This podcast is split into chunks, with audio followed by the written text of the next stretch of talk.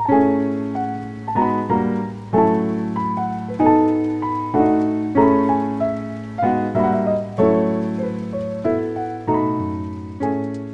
文宇宙検定受験講座目指せ星博士ジュニアのポッドキャストへようこそ。ライフパーク倉敷科学センター三島です。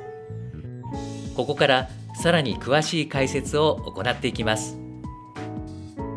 問題にあった太陽が光り輝くエネルギーの元は何かでしたが太陽を作っているのは主にガスです。その中でもほとんどが水素でできています。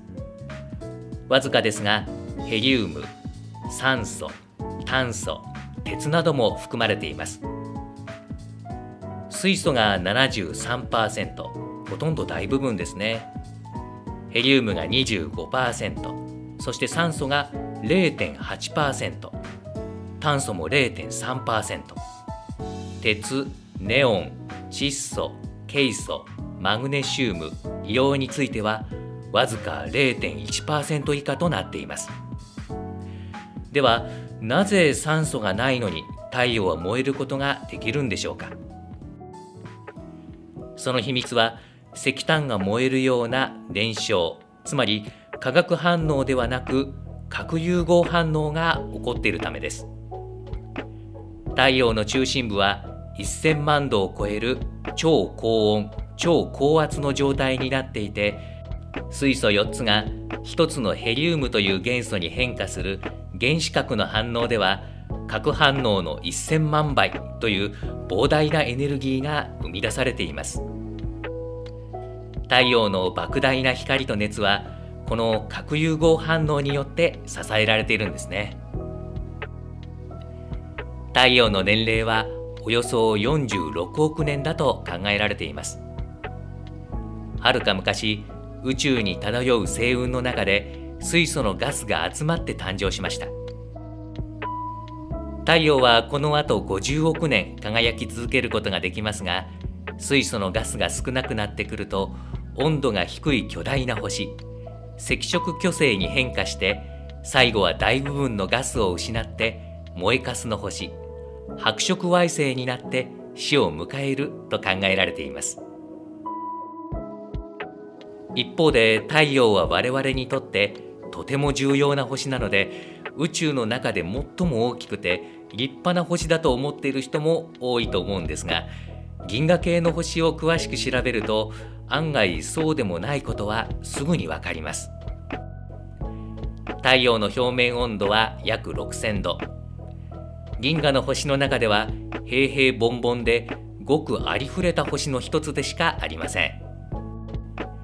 では我々が観測できる星の中で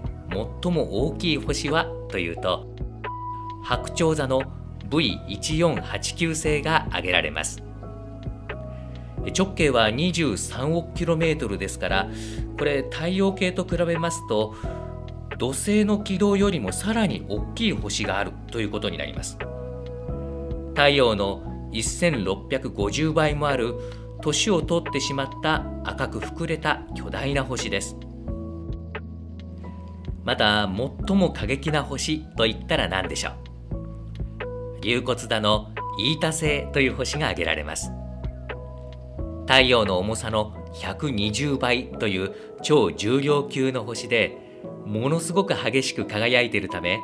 理論的に星が形を保っていられる限界に近い大きさだと考えられています。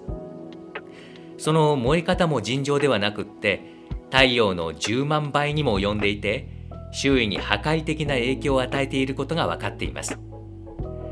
こうした極端な星の振る舞いは天文学上非常に重要な観測テーマとなっています。龍骨座イータ星はあと数百万年で超新星爆発を起こすと考えられています。超新星爆発は太陽より8倍以上重い星が輝けなくなった瞬間に大爆発を起こすというこの宇宙の中では最もドラマチックな現象だと言われています。この星は宇宙で最も重量級の星のため超新星爆発の後には空間の落とし穴ブラックホールが残されると考えられています